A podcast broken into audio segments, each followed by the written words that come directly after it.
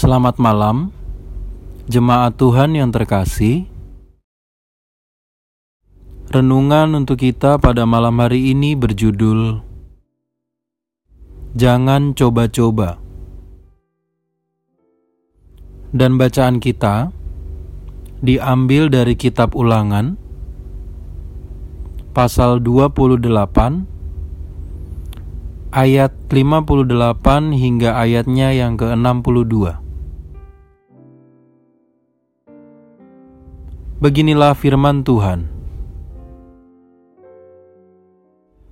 Jika engkau tidak melakukan dengan setia segala perkataan hukum Taurat yang tertulis dalam kitab ini, dan engkau tidak takut akan nama yang mulia dan dahsyat ini, yakni akan Tuhan Allahmu, maka Tuhan akan menimpakan pukulan-pukulan yang ajaib kepadamu dan kepada keturunanmu, yakni pukulan-pukulan yang keras, lagi lama, dan penyakit-penyakit yang jahat lagi lama.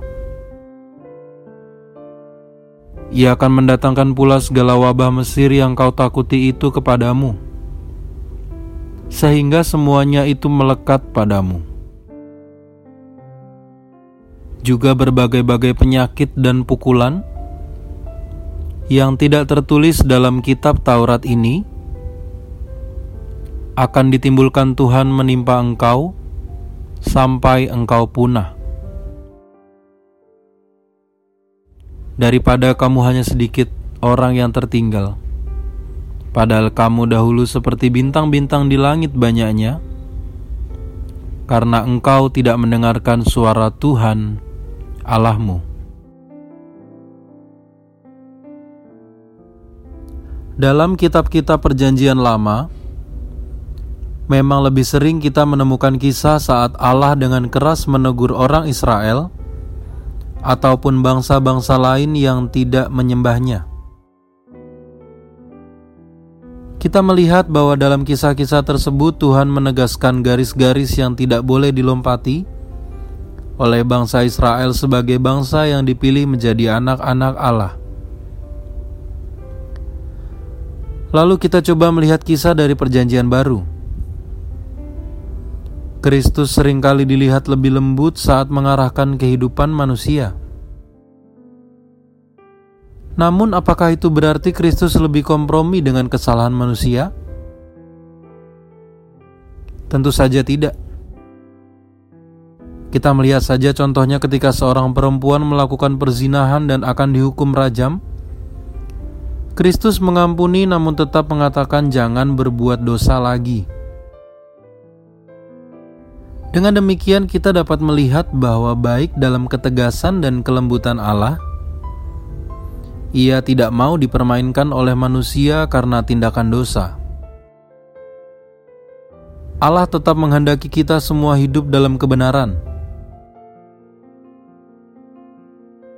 Kalau dalam konteks bacaan kita pada saat ini, kita diingatkan untuk tidak melakukan dosa karena ada hukuman yang menanti. Setiap hal yang kita lakukan pasti akan membawa konsekuensi bagi kehidupan kita. Dengan demikian, jangan kita berpikir bahwa tidak akan dihitung setiap kesalahan kita. Allah sama sekali tidak bisa dicobai oleh manusia dan Allah pun akan senantiasa mendidik setiap pribadi agar menjadi lebih baik lagi. Bahwa pengampunan akan selalu kita dapatkan itu benar, namun bukan berarti kita bisa hidup seenaknya. Mari, jangan sembarangan dalam bertindak. Nyatakan ketaatan dan kesetiaan kita kepada Allah setiap waktu. Demikianlah renungan kita pada malam hari ini.